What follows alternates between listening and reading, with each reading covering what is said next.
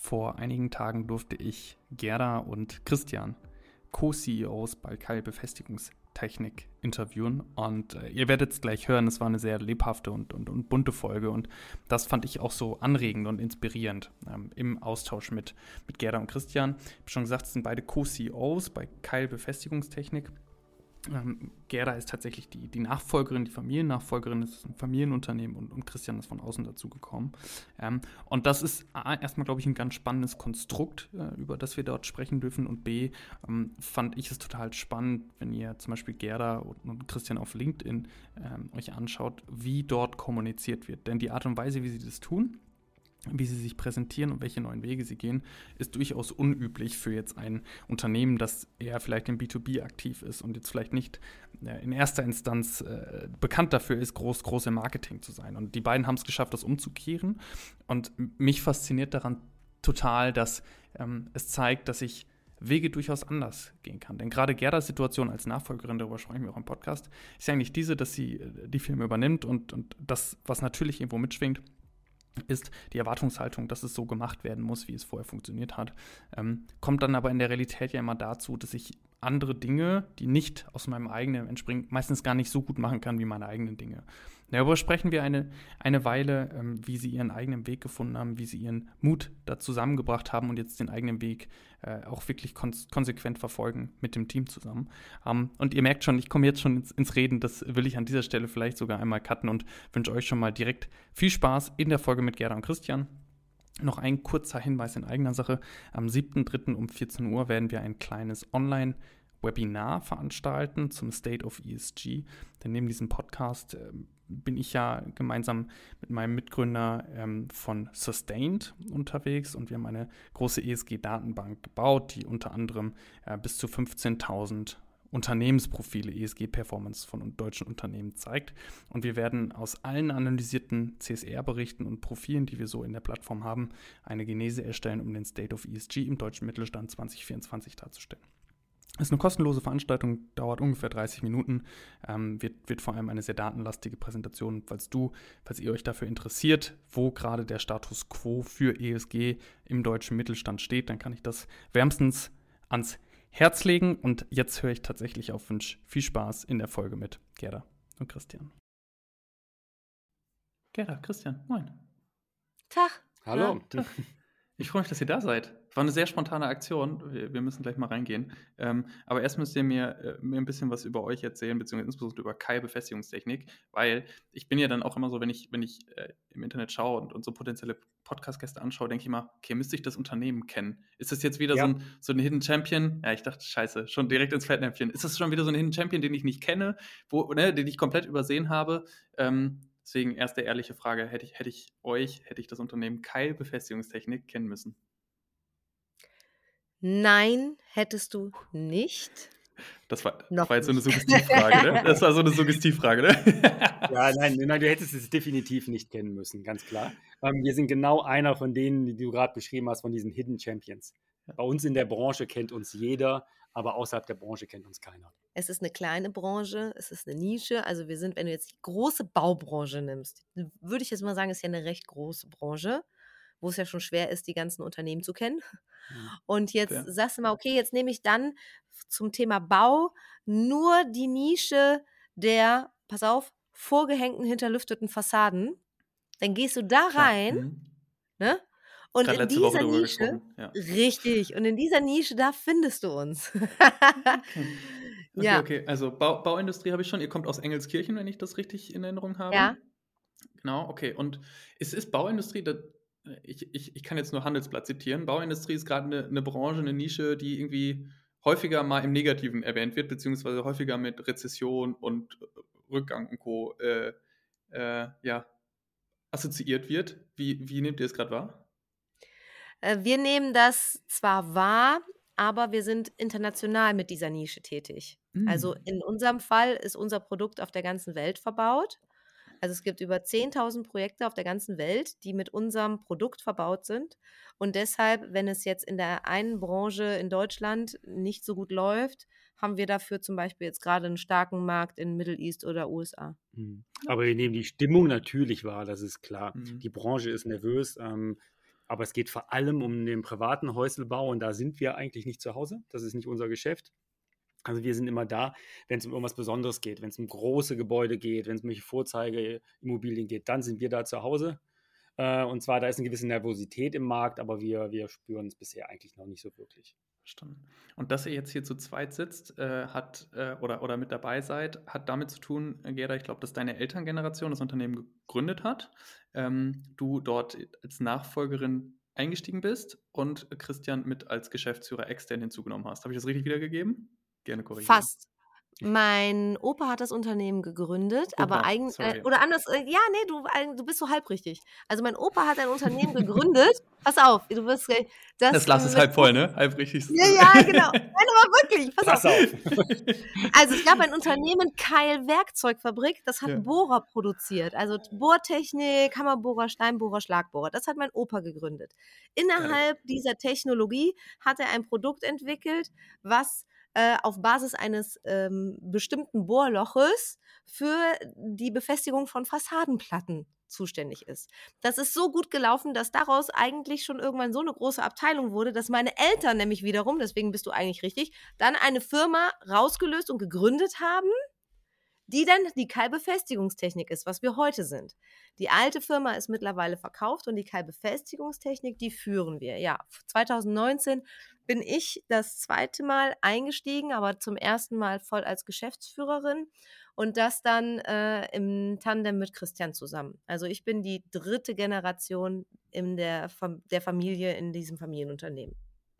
Genau, und bei diesem Einstieg von Gerda hat sie halt eine sehr clevere Entscheidung gefällt. Sie hat gesagt, sie möchte das nicht alleine machen, sie möchte das gerne mit dem zweiten Geschäftsführer zusammen machen.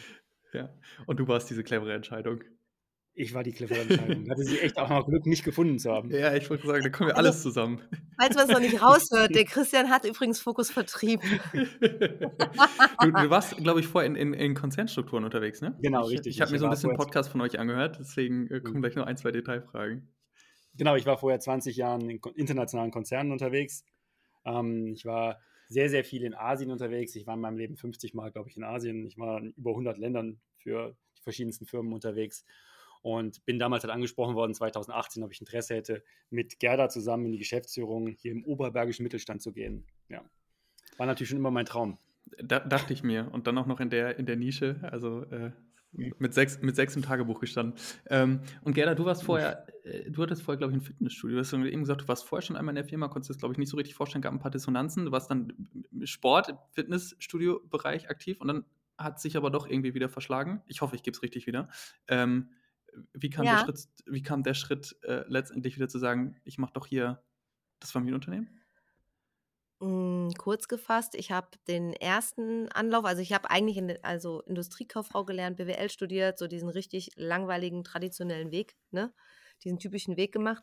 Und dann bin ich ins Familienunternehmen eingestiegen, habe aber versucht, mich mit den Gegebenheiten so ein bisschen zu identifizieren. Und das hat nicht ganz funktioniert, weil das nicht ganz zu mir gematcht hat. Also ich habe versucht, mich irgendwie in diesen Rahmen reinzupressen, der da gegeben war.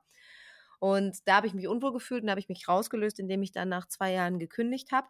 Und ich habe nebenberuflich schon immer, also alles, was mit Bewegung zu tun hat, Tanz, Sport etc. gemacht und habe halt auch viel im Kursbereich gearbeitet, mich auch ausbilden lassen. Ja, und dann habe ich gesagt, okay, kombinierst du halt das eine mit dem anderen. Du hast den betriebswirtschaftlichen Hintergrund und das ist was, was dir Spaß macht. Und es ist eine Branche, wo der Rahmen einer ist, wo ich mich wohlfühle. Und dann brauchte ich einfach mal eine Branche ohne Blazer, ohne Siezen und immer diesen, ich sag's mal für mich in dem Gefühl, diesen spießigen Rahmen. Ja. Und da habe ich mich dann erstmal überhaupt wiedergefunden, für mich definiert, was wirklich für mich wichtig ist. Und mit diesem Mindset bin ich dann zurückgekommen. Und dann aber ja auch wirklich mit der Bedingung, wenn dann nur als volle Geschäftsführerin. Und habe auch meinen Eltern gesagt, dass ich das nur machen werde, wenn sie dann kurzum ausscheiden. Und das haben sie auch gemacht. Ja, und damit hat es dann funktioniert. Also komplett anderes Mindset beim zweiten Anlauf.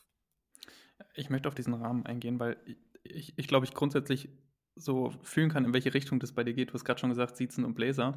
Und dieser Folge unterliegt ja auch so ein bisschen die Überschrift, okay, wie geht denn Familienunternehmen, Unternehmertum, Mittelstand von morgen? Weil wir eigentlich in einer Phase sind, der es nicht so cool scheint, in den Mittelstand Familienunternehmertum zu gehen. Ja, der deutsche Wirtschaftsstandort ist so ein bisschen, ja, auch wieder, ich zitiere das Handelsblatt, mit Kritik behaftet. Alle reden darüber, dass die Energiepreise hochgehen, dass die Fachkräfte fehlen. Also gäbe viele Gründe zu sagen, ich mache was anderes. Ja, offensichtlich ist gerade nicht das richtige Timing für eben produzierende oder allgemein mittelständische Industrie. Deswegen würde ich gerne verstehen, was dann den Rahmen jetzt bei deiner Rückkehr ausgemacht hat. Was hat sich verändert, dass du gesagt hast, jetzt ist es attraktiv? Das, was sich verändert hat, das Unternehmen war ja erstmal nicht anders, als ich dann das zweite Mal eingestiegen bin, aber das, was anders war, war die Überzeugung, ich mache es halt jetzt so, dass ich den Rahmen ein Stück weit aufbrechen werde. Und Christian war da direkt mit im Boot, das heißt, wir haben es von Anfang an dann akzeptiert oder ich für mich total akzeptiert, okay, ich mache das jetzt und ich versuche mich nicht in diesen Rahmen reinzupressen, ich akzeptiere das einfach, dass das halt nicht so ganz matcht. Also dann bist du halt erstmal so der komische Vogel hier. Und das Zweite war dann so, okay, dann versuchen wir einfach jetzt den Rahmen nur mal ein bisschen zu verändern, dann fühle ich mich vielleicht auch sogar noch zusätzlich noch was wohler und man hat so gemerkt, hey, der Christian hat da auch Bock drauf und irgendwie wird das eher angenommen und dann haben wir einfach so, auch räumlich hat man das gemerkt, man hat das charakterlich, im Mindset, in der Firma, überall alles haben wir so ein bisschen verändert. Das ist nicht mehr dieses typische Bild, was du gerade auch beschrieben hast, von Mittelstand hatte, dem deutschen traditionellen Mittelstand. Und das Letzte war, dass wir dann gemerkt haben, wie geil, jetzt waren wir so frech und haben das gemacht. Und das macht nicht nur Spaß, sondern das hat ganz viele zusätzliche gute Effekte, die es mit sich bringt.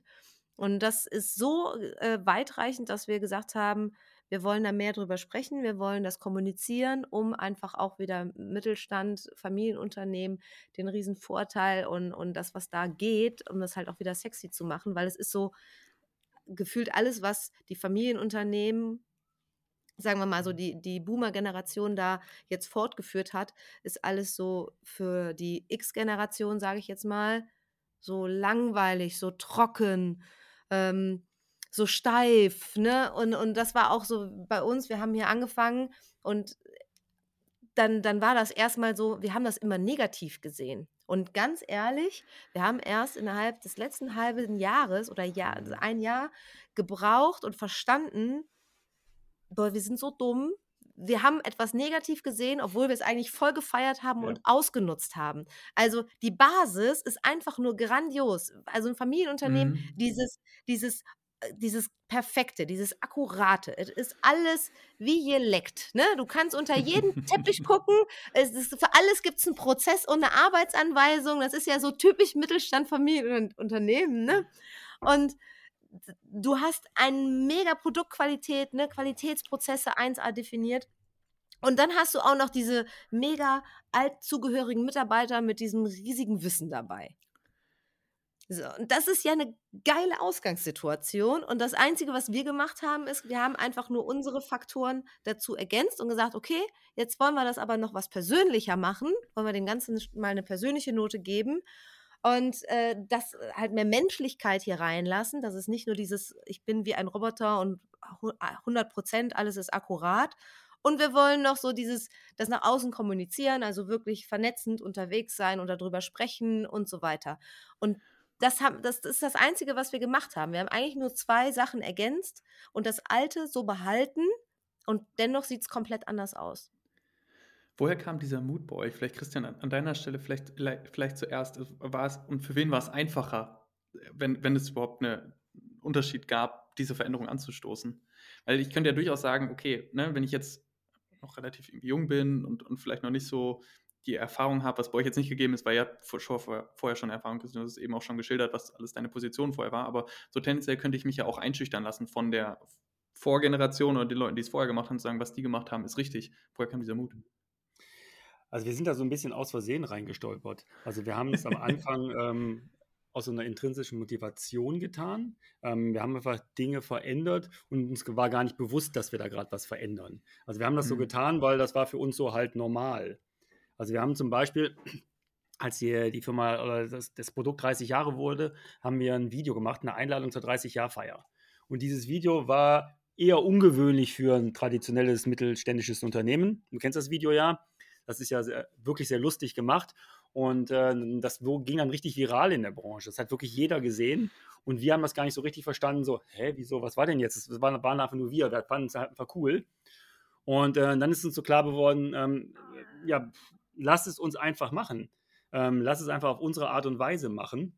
Und haben dann einfach losgelegt, haben das dann ein bisschen strukturiert, haben das mal aufgearbeitet mit einer Agentur zusammen und haben den Mandel losgetreten. Also es war gar nicht wirklich richtig viel Mut notwendig. Wobei du natürlich recht hast, wir haben nicht nur offene Türen damit eingerannt. Ne? Es gab natürlich auch Widerstände am Anfang, ganz klar. Was? Am Anfang? Es gibt kontinuierlich immer Widerstände. Immer? Ja, das ist, ja. Aber sie werden weniger. Haben die aufgehört? Nein. Stand gestern in der Zeitung, hast du es nicht? Nein. Wo ich so ein bisschen hin will damit, und vielleicht ist es jetzt ein bisschen... Ja, du hast eben die dritte Generation genannt, Gerda. Ne? Ich sage jetzt mal so, die erste Generation baut es auf, die zweite vermehrt das Vermögen, die dritte reißt alles wieder ein. Das ist ja ein Spruch. Das ist der Plan, ja. So, sehr gut. Ja, aber es ist ja ein Spruch, der durchaus forscht. Und ich kann das auch so, ich kann das sehr fühlen, was du eben gesagt hattest. Es gibt halt Ideale, Visionen, Missionen in diesen Familienunternehmen, die halt aus Vorgängergenerationen bestehen. Das sind deren Ziele, deren Visionen, aber halt müssen nicht unsere, ich verallgemeiner jetzt mal so unsere Generation, das müssen ja im Zweifel nicht unsere sein. Und dann den Mut zu haben, zu sagen, ich mache es bewusst anders oder ich bin mutig und mache das, woran ich glaube. Ich glaube, das ist etwas, was nicht so vielen gelingt, weil ne, so ein bisschen dieses Einschüchtern, es hat ja schon immer so funktioniert, warum sollte ich groß was ändern? Und genau dann passiert dieses Wiedereinreißen, weil ich kann ja nie so gut das machen, was andere schon gemacht haben. Also, weil das bin ja dann nicht ich. Was ich meine, das ist das ja so... Genau. Ich werde ja nie so gut sein. Also ganz genau, deswegen, also das passt zu dem, was Christian auch eben sagte. Bei mir war, glaube ich, der ausschlaggebende Punkt, dass das Scheitern halt, dass ich versucht habe, es zu machen wie die vorgängige Generation. Ich habe versucht, da einfach anzuknüpfen und bin daran mental auch total kaputt gegangen. Ne? Also das funktioniert gar nicht und dann schaffst du auch nicht, für etwas einzustehen, Meinungen zu vertreten, wenn du gar nicht selber dahinter stehst. Das geht gar nicht auf und ich glaube, deswegen... Das braucht es irgendwie. Also ich weiß bis heute nicht genau, du musst dieses Bewusstsein dafür entwickeln. Du musst das Bewusstsein dafür haben, dass du dir selber vertraust, dass du dir selber das zutraust und dass du es so machst, wie du es für richtig hältst. Weil wenn du es machst, wie es andere für richtig halten, stehst du am Ende nicht voll dahinter und dann gibst du auch nicht alles. Da hast du gar nicht die Energie dafür.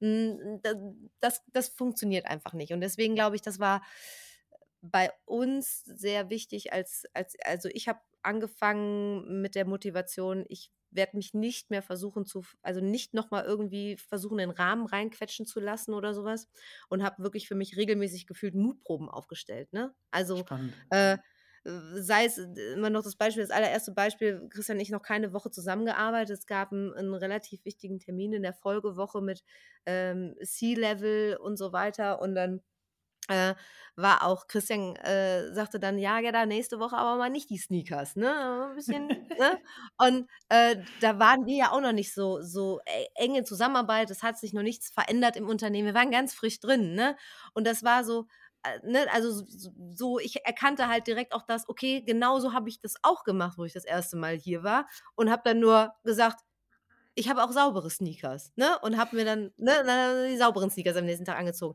also dieses, und das Schöne ist aber, Christian ist halt genau dazwischen und hat das genauso auch angenommen und hat dann auch genau das, ne, und hat gesagt, ja, stimmt eigentlich, und hat das dann eher unterstützt und supportet und dadurch hat sich das dann immer weiter aufgebaut. Das heißt, wenn du dann mit dem du das Tandem führst, von dieser Seite aus eigentlich eher den Zuspruch kriegst und die Unterstützung, dann wird das natürlich umso stärker. Wenn du das versuchst, auf Augenhöhe mit deinen Eltern, mit deinem Vater, mit deiner Mutter zu machen, und da kommt dann eher immer die Kritik. Und es gibt wahnsinnig viele Nachfolger, die kriegen. Also ich habe einen großen Austausch mit vielen Nachfolgern, die, sei es nur die Kleidung, dazu gezwungen werden, eine Kleidung zu tragen, in der sie sich nicht wohlfühlen, weil die Eltern sagen, du musst das jetzt so anziehen.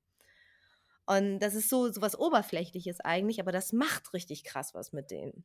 Ja. Und also deswegen, ich glaube, Nachfolge, das ist der große Schritt, ist Persönlichkeitsentwicklung bei den Nachfolgern selber, dass sie halt wirklich den Mut haben, sich selber zu vertrauen, sonst können sie es gar nicht neu machen. Und aber leider halt auch bei der abgebenden Generation, dass sie das auch zulassen. Ja. Das sind zwei Sachen, die müssen gleichzeitig passieren oder relativ nah beieinander im besten Fall.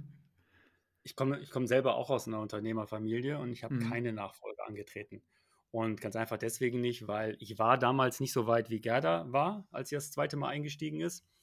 Für mich standen diese Optionen, also wenn ich einsteige, dann gehst du raus, also mein Vater damals. Und ich mache das nicht so wie du, ich mache das auf meine Art und Weise.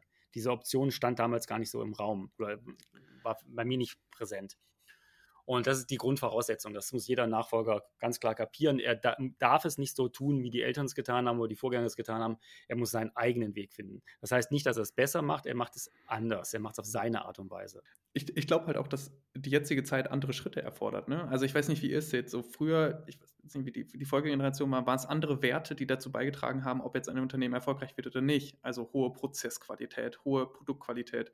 Ich nehme wahr, dass wir jetzt in einer, ich will nicht sagen, dass das unwichtig geworden ist, ich will nur sagen, dass wir jetzt in einer Zeit leben, in der wir mit ganz neuen Fragen konfrontiert sind. Kann ich mich digital aufstellen? Kann ich mich nachhaltig aufstellen? Was sind die neuen Wachstumsmärkte, die es früher vielleicht gar nicht gab? Welche neuen Märkte, neue Produkte muss ich erschließen? Also viele Fragen, die vielleicht etwas mehr Kreativität als Disziplin erfordern. Disziplin war vorher sehr stark notwendig. Die Weltmärkte sind gewachsen. Wir konnten da hinliefern mit den Produkten. So.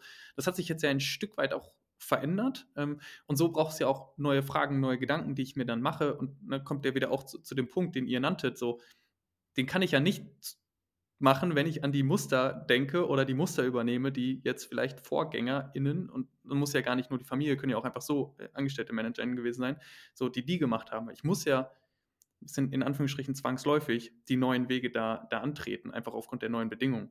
Wenn ich da noch eine, gerne auch kommentieren, wenn ihr es anders seht, aber wenn ich da noch reingehen dürfte, wäre meine nächste Frage so in Richtung, was sind denn konkrete Schritte oder auch Projekte, wo ihr sagt, okay, das haben wir uns wirklich sehr stark auf die Fahne geschrieben. Also Christian hat eben schon vertrieblich sehr stark wahrgenommen, gibt es große Änderungen in die Richtung, Digitalisierung, Nachhaltigkeit sind Buzzwords, die aktuell immer wieder fallen, mehr als Buzzwords. Was sind so Themen, wo ihr gesagt habt, okay, darüber wollen wir uns auch auszeichnen, so wollen wir jetzt das Thema Wandel und Mut weiter vorantreiben? Also eine unserer größten Stärken, das ist das Thema Social Media. Was ja bei einem Unternehmen, was ein Hidden Champion ist, was in einer totalen Nische ist, was total technisch ist, ne, erklärungsbedürftiges Produkt, das ist ja eigentlich, sind alles die Argumente für, deswegen machen wir kein Social Media, weil das macht gar keinen Sinn. Ja. Und wir machen sehr viel Social Media. Ja, wir glauben schon, dass das einen Sinn macht. Wir haben auch das Gefühl, dass es einen Sinn macht. Aber das Lustige ist, es ist nicht, weil wir sagen, damit machen wir so viel mehr Umsatz. Letztens war noch einer, sagte, ja, da machen wir einen Vortrag. Ihr seid so stark im Social Media. Ihr habt doch bestimmt Zahlen, wie sich das im Umsatz niederschlägt. Ich sage, ja klar, 0 €. Was willst du von mir hören? Ne? Also Fakt ist einfach, dass wir dadurch eine dauerhafte Präsenz im Markt generieren. Also wir treffen auf Leute, die das Gefühl haben, sie sind, ne, der Newsletter lief, ne, die sind up to date, was bei uns gerade abgeht. Genauso treffen wir auf Leute, die wir nicht kennen, die mit uns aber schon umgehen, als würden sie uns kennen. Wir werden oft begrüßt mit, ja, ich kenne euch ja von, ne? Und dann immer, ja schön, wir kennen dich aber noch nicht, ne? Aber das ist immer lustig und lockert direkt die Stimmung. Es hört sich total drüber an, aber alle, die im Social Media präsent sind, erfahren natürlich es entwickelt eine Distanzlosigkeit von denen, die das verfolgen. Die wollen wir ja eigentlich. Wir wollen ja, dass das möglichst zu Marktpartnern keine Distanz da ist, sondern dass sie sich näher an uns ranwagen, dass sie eine gewisse Nähe verspüren. Und das ist ein ganz normaler psychologischer Effekt, den wir mit dem Social Media generieren im Markt. Dann machen wir das Gleiche einfach noch regional per Instagram, und dadurch erreichen wir natürlich auch regional viele Leute, die sich initiativ bewerben. Jetzt gerade haben wir wieder ausgeschrieben, haben relativ schnell Leute erreicht, haben, ne, schon die ersten Gespräche geplant. Das sind auch noch Effekte, die dazukommen. Also da zu dem Thema digital kann man sagen, Social Media ist bei uns ein ganz, ganz großes Thema. Wir merken das auch wirklich ganz, ganz konkret. Also wir sind auf der ganzen Welt unterwegs und so wie Gerda schon sagte, die Leute sprechen uns ganz konkret an. Also auch aus der Branche wirklich. Also wir haben diese Beispiele, wo wir auf der Bau waren mit einem großen Messestand. Wir sind da am Tag zwischen 10 und 20 Mal auf unsere Posts angesprochen worden, die gar nicht unbedingt jetzt produktbezogen waren. Darum ging es gerade gar nicht. Aber wir waren nahbar. Wir waren als Menschen denen schon präsent.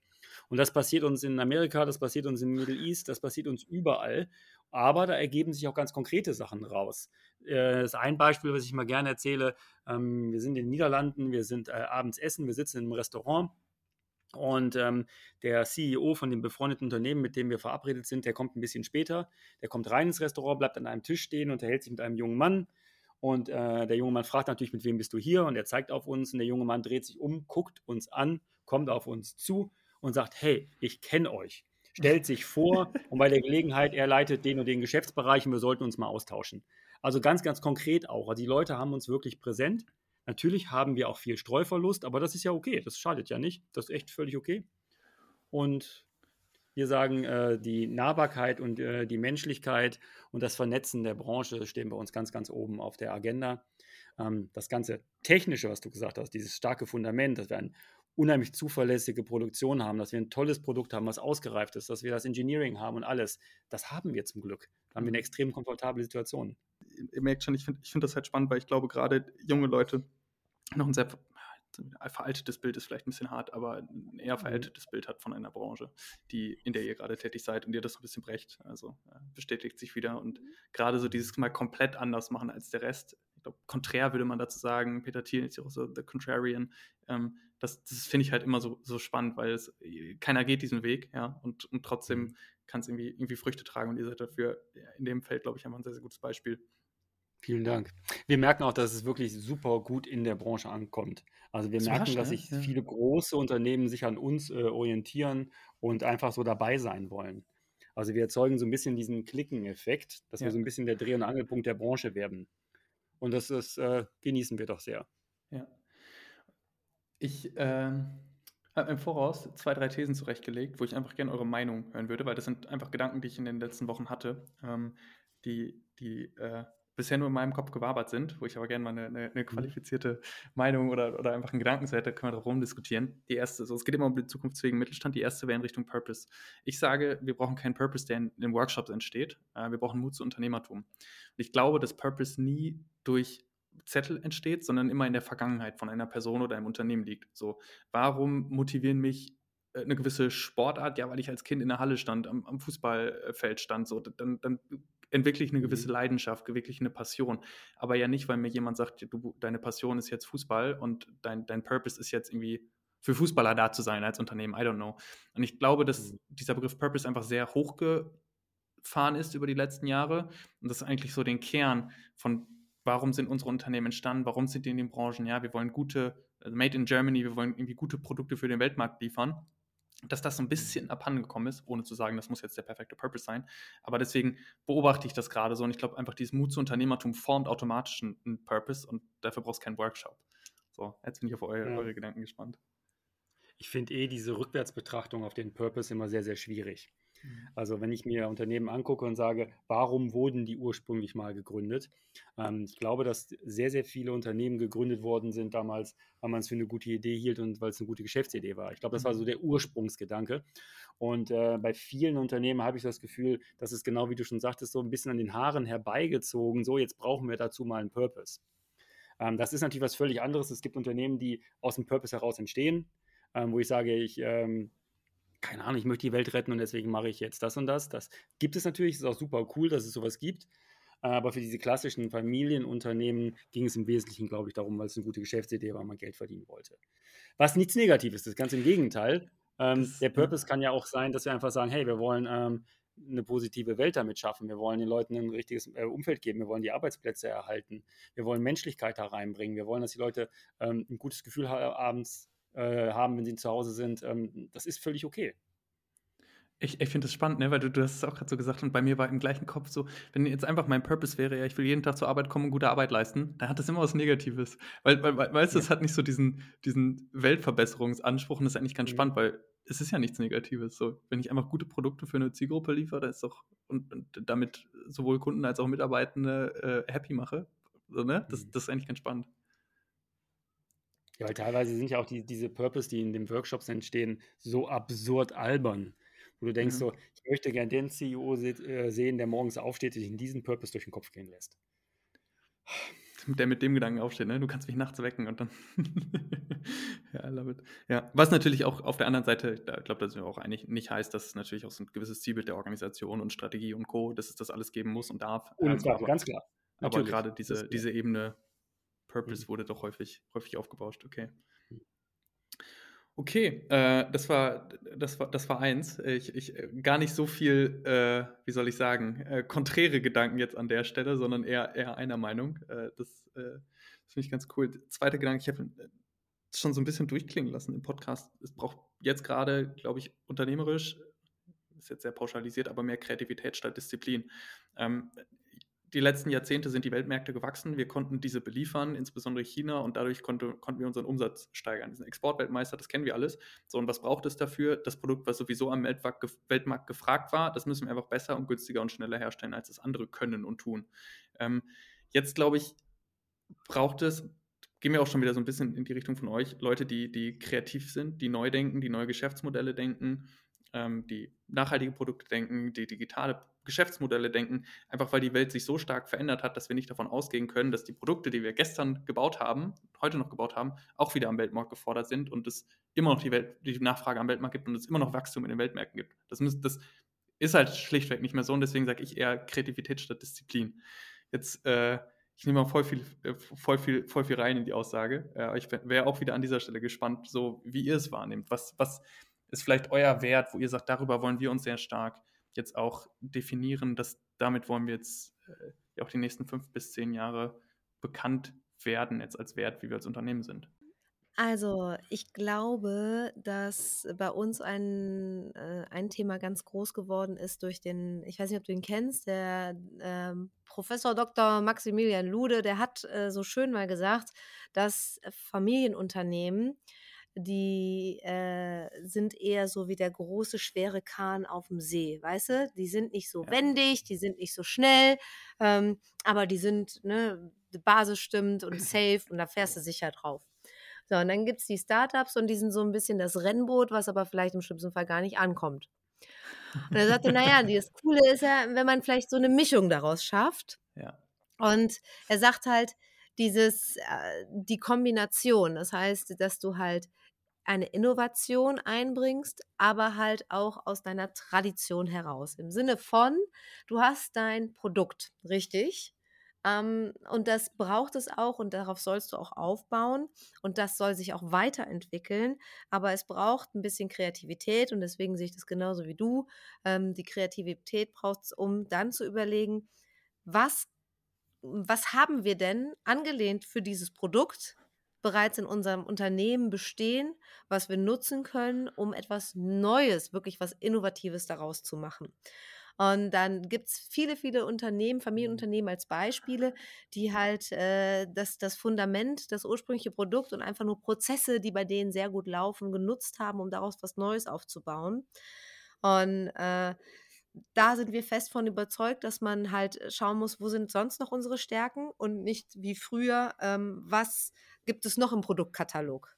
Also, dass ich nicht einfach schaue, wie geht die Produktreihe weiter, sondern einfach überlege, hey, was könnte ich jetzt zusätzlich noch dazu aufbauen? Und das ist das, wo wir zwei auch immer für sprechen und sagen, da müssen wir halt auch ein Auge drauf werfen. Und deswegen so ein bisschen wieder das Thema Rahmen, den Rahmen mal lösen, ne? Nicht so, ja, aber das hat ja nichts damit zu tun oder das ist aber jetzt digital, wir sind doch produzierend oder das ist doch jetzt hier, weiß ich nicht, Pflege, Das hat doch nichts damit zu tun. Jetzt erstmal egal, wenn es doch funktioniert, dann ist es doch sowas von egal, ob das jetzt zu dem bestehenden Produkt passt oder nicht, weil wir sagen sogar, es ist doch von Vorteil, wenn ich dann einen völlig anderen Markt nochmal belege. Deswegen, ja, ich sehe es genau so wie du und Christian und ich, wir sagen beide, Kreativität ist für die aktuelle Zeit notwendig, aber ja auch das Schöne eigentlich. Also, dass jetzt die Generation, die kommt, und das ist ja leider auch so, die Generation X zumindest, die ist ja zwar einerseits diszipliniert, will aber auch ihre Freiheit, ne? Also dieses, ich möchte mich auch austoben und dann darf sie ihre Kreativität auch gerne ausleben, muss sich halt nur trauen, das auch zu tun und dann halt auch dahinter stehen. Mhm. Es gibt so viele schöne Beispiele von Unternehmen, die das getan haben und daraus komplett Neues entwickelt haben. Zum Beispiel, du kennst das Beispiel von Porsche. Porsche hatte immer sehr, sehr viele Berater im Haus und hat dann eine eigene Beratung für interne Beratung gegründet und wurde dann immer mehr angesprochen von externen, hat dann irgendwann gesagt, ja, warum machen wir das eigentlich nicht? Und die Porsche Consulting ist ja mittlerweile ein wesentlicher Bestandteil des Porsche-Konzerns. Und das denkt man ursprünglich ja auch erstmal, wenn man Porsche hört, denkt man an Autos und denkt nicht an Beratung. Ist zwar kein Familienunternehmen, die Idee ist die gleiche. Ja. Es gibt auch viele Beispiele aus Familienunternehmen, die das sehr gut gemacht haben. Ich finde dieses Bild des Rahmens einfach spannend, weil ich stelle mir die ganze Zeit einen Rahmen, quasi einen Bilderrahmen vor, ja, und ich nehme den Rahmen weg und kann halt einfach links und rechts was dran malen an das Bild, was halt eingerahmt ist. So, weißt du, ich finde dieses Bild hat, den Rahmen, den finde ich halt super, super schön, um das zu verdeutlichen. Ja, ganz genau. Und du kannst es aber jetzt auch nochmal so nehmen, wenn du jetzt auch noch nur mal auf das Bild, was da drin ist, eingehst. Es ist natürlich viel leichter, Thema Startup, wenn du einfach auf dem weißen Papier anfängst. Ne? Deswegen ist das immer so attraktiver. Und Fakt ist ja jetzt, wenn du aber in den deutschen Mittelstand gehst, dann hast du da so ein richtig schweres Ölbild drin.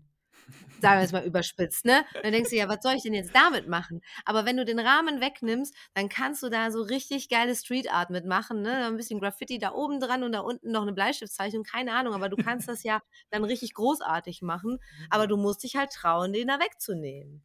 Ja, und das führt mich eigentlich auch schon so slightly in den dritten Punkt, weil das eigentlich impliziert, dass das, was du gerade auch gesagt hast, oder meine Aussage baut auf deine auf, zu sagen, okay, gerade neue Generationen, Leute haben halt andere Ideale, andere Ideen, auch von einer Welt, und denen dürfen wir jetzt auch Raum geben. Weil was ist schlimmer, als wenn ich jetzt als Nachfolger oder einfach nur als Angestellter, Angestellte in einem Unternehmen bin und quasi eine Vision oder eine Mission erfüllen muss, die mir gar nichts gibt. So, und damit meine ich auch gar nicht so dieses, wir wollen alle die Welt verbessern, mäßig Mission, nicht, sondern ich glaube, jeder will irgendwie eine gute Arbeit leisten im Kern. Und gute Arbeit hat sich aber einfach als Begriff verändert. Also früher hieß gute Arbeit ABC, heute heißt es XYZ.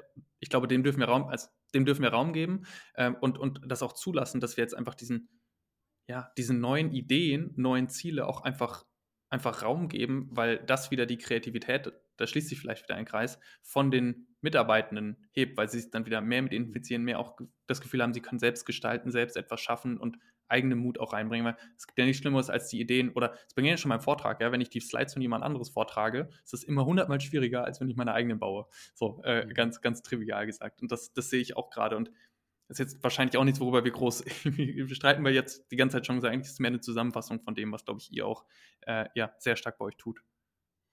Ich glaube, den Idealzustand hast du erreicht, wenn du bei A, B, Y, Z angekommen bist. Schön gesagt. Wenn man sich da angenähert hat und von beiden das Beste genommen hat. Ja. Ihr habt auch gesagt, ihr führt als Tandem, wie haben denn die Mitarbeitenden, ich glaube, ihr seid knapp 30 Leute, ist das richtig? Mhm. Ja, wie haben die reagiert? Oder wie reagieren die nach wie vor? Ist ja auch noch, das ist ja nicht abgeschlossen irgendwie. Also erstmal waren sie ja einfach nur alle total gespannt, weil es eine neue Geschäftsführung gab. Ne? Das ist ja auch nach 20 Jahren dann was ganz Aufregendes für jedes Unternehmen. Und wir haben mit Personalgesprächen gestartet, das heißt in jedem Personalgespräch auch dann Wünsche eingefordert und die wurden natürlich auch gebracht. Ne? Das heißt, erstmal hatten wir eine super Basis, weil wir einfach Wünsche erfüllen durften. Ne? Also wir haben einfach mal blöd gefragt, was hättet ihr gern, und da haben wir eine ganze Menge auch erstmal einfach umgesetzt. Und dadurch, dass wir auch eine gute Ausgangssituation hatten. Und natürlich ist es so, wenn du also eine Tandemführung bringt Vorteile wie Nachteile mit sich. Mhm. Der Vorteil ist, wenn der eine Nein sagt, frage ich den anderen. Oder ich finde, mit dem einen verstehe ich mich gerade nicht, ne? Dann gehe ich zum anderen hin. Solche Sachen.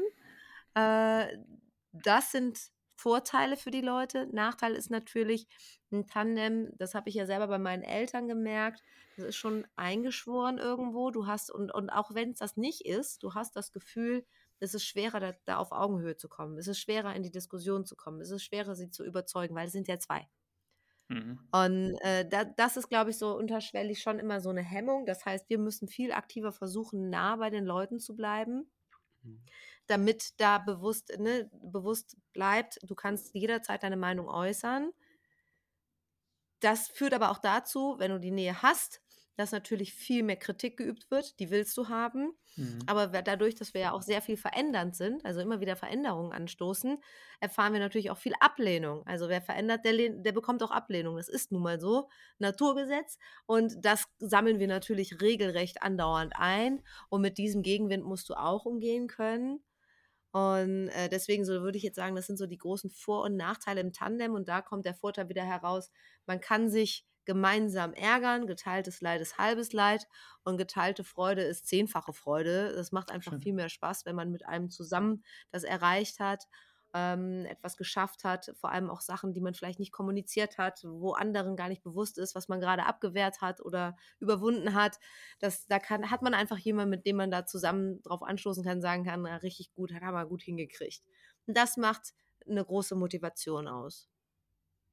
Sehr schön gesagt. Gibt es da in der Wahrnehmung oder auch in der Art und Weise des Agierens Unterschiede bei dir, Christian, dass du sagst, okay, ich bin jetzt ein familienfremder Geschäftsführer, stumpf gesagt, manifestiert sich das in irgendwas? Ja, es war für mich ja auch eine komplett neue Situation. Nach 20 Jahren in Konzernen war es für mich neu, dass es plötzlich Emotionen in Gesprächen so gibt.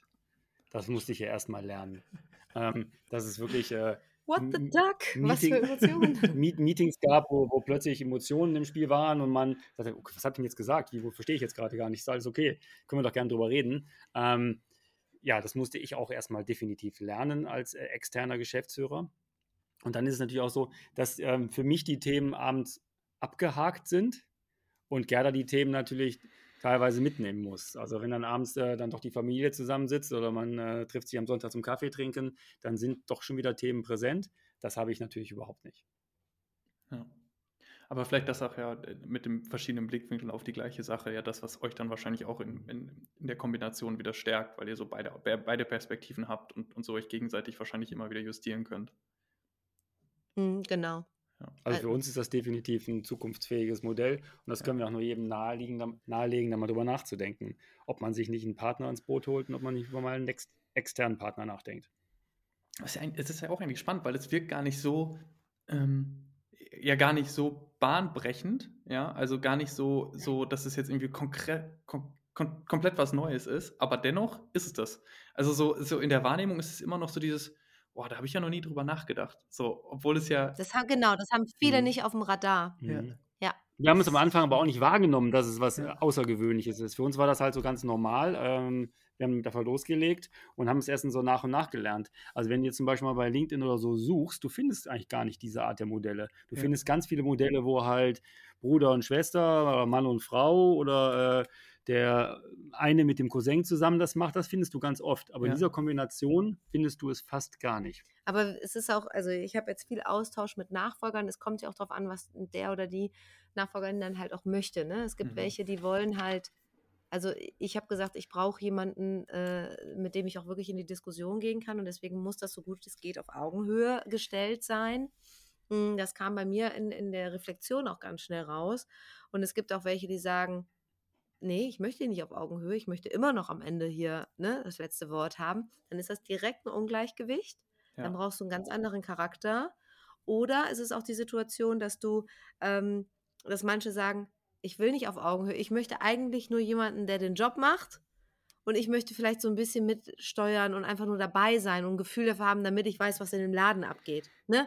Das gibt's auch, das hat alles seine Berechtigung, aber das Interessante ist, dass die Frage, hey, wir wollen uns mal über ein Tandem informieren oder ich möchte mal ein bisschen mehr erfahren, dass die diese Fragen sich selbst meistens noch nicht beantwortet haben. Also im Gespräch wird es klar, ja, was willst du denn? Ach so, ja, nee, stimmt, weiß ich eigentlich gar nicht. Ne? Wo du merkst, okay, du musst dir erstmal selber klar werden, willst du auf Augenhöhe? Möchtest du einfach für dich einen, der den Job macht und du willst einfach nur mit ihm so mal zwischendurch in Austausch gehen? Oder möchtest du eigentlich den Job machen und jemanden haben, der da so, so gefühlt ein Tandempartner so ein bisschen ist? Es gibt ja keine die Lösung, jeder muss sich dafür Gedanken machen. Jede einzelne Lösung hat Vor- und Nachteile. Ja, Ja, aber ich finde es gut, auch nochmal das Thema jetzt auch, du hast gerade nochmal sehr schön, glaube ich, zusammengefasst, welche Modelle es gibt und was vielleicht auch bei vielen NachfolgerInnen noch nicht so auf dem Schirm ist. Ich hoffe, da war da ein bisschen was dabei. Und für mich jetzt vielleicht auch Abschlussfrage, so was bei euch auf der Agenda steht, dieses Jahr, nächstes Jahr, gibt es irgendwas, wo ihr sagt, das wäre noch richtig cool, das wollen wir unbedingt als Meilenstein angehen, was ist für euch gerade so top of mind, wo ihr sagt, wenn man mich jetzt in 2 Jahren fragen würde, was hätte ich bis zu dem Zeitpunkt gerne erreicht oder worüber würde ich gerne erzählen? Also wir haben uns die letzten 5 Jahre sehr viel den Arsch aufgerissen, um das Unternehmen neu auszurichten, und da sind gerade in dieser Branche viele Sachen dabei, die nicht mit Umsetzung direkt Wirkung zeigen. Und da sind ein paar Sachen, die in den nächsten 2 Jahren Wirkung zeigen sollen, werden und wo wir uns drauf freuen. Und deswegen, wenn du jetzt 2 Jahre vorspulst, dann haben wir schon eine klare Vorstellung, wo wir dann sein wollen, weil dafür haben wir uns die letzten Jahre echt den Arsch aufgerissen.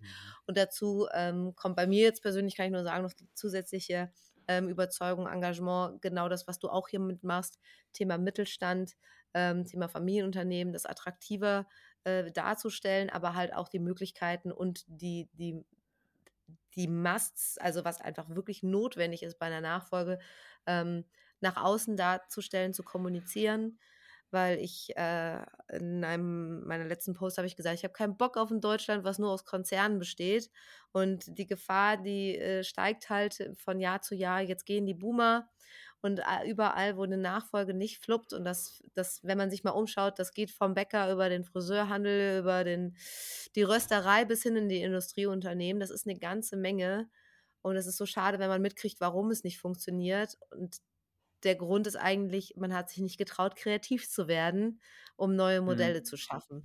Und da wollen wir einfach, oder ich vor allem, sehr, sehr laut werden. Und Christian spielt dann genau mit dem Thema auch Tandem noch voll mit rein, dass wir da einfach direkt auch ein Modell mit vorstellen können. Und das wollen wir einfach die nächsten Jahre auch noch zusätzlich mitschießen, damit wir da auch den Mittelstand ein bisschen mal unterstützen können, dass er mit uns zusammen ein bisschen moderner wird. Ich glaube, ihr seid auf dem besten Weg dahin, zumindest was ich aus der Außenwahrnehmung sehe. Sonst selbst mit mir hätten ein sehr angeregtes Gespräch gehabt. Vielen Dank euch dafür. Da waren noch einige Perspektiven da drin, die ich so in der Art und Weise noch nicht genug gehört habe, um es so zu sagen. Und ich glaube, dass das so weitergehen darf. Und wenn ich euch richtig verstanden habe, gibt es im besten Fall die nächsten 1, 2, 3 Jahre auch was zu ernten aus der Saat der letzten Jahre. Und dafür schon mal viel Erfolg. Und ich bin gespannt, wenn wir das in 2, 3 Jahren wiederholen sollten, was diese Ernte dann bedeutet hat. Cool, danke dir. Vielen Dank. Sehr gerne. Dankeschön.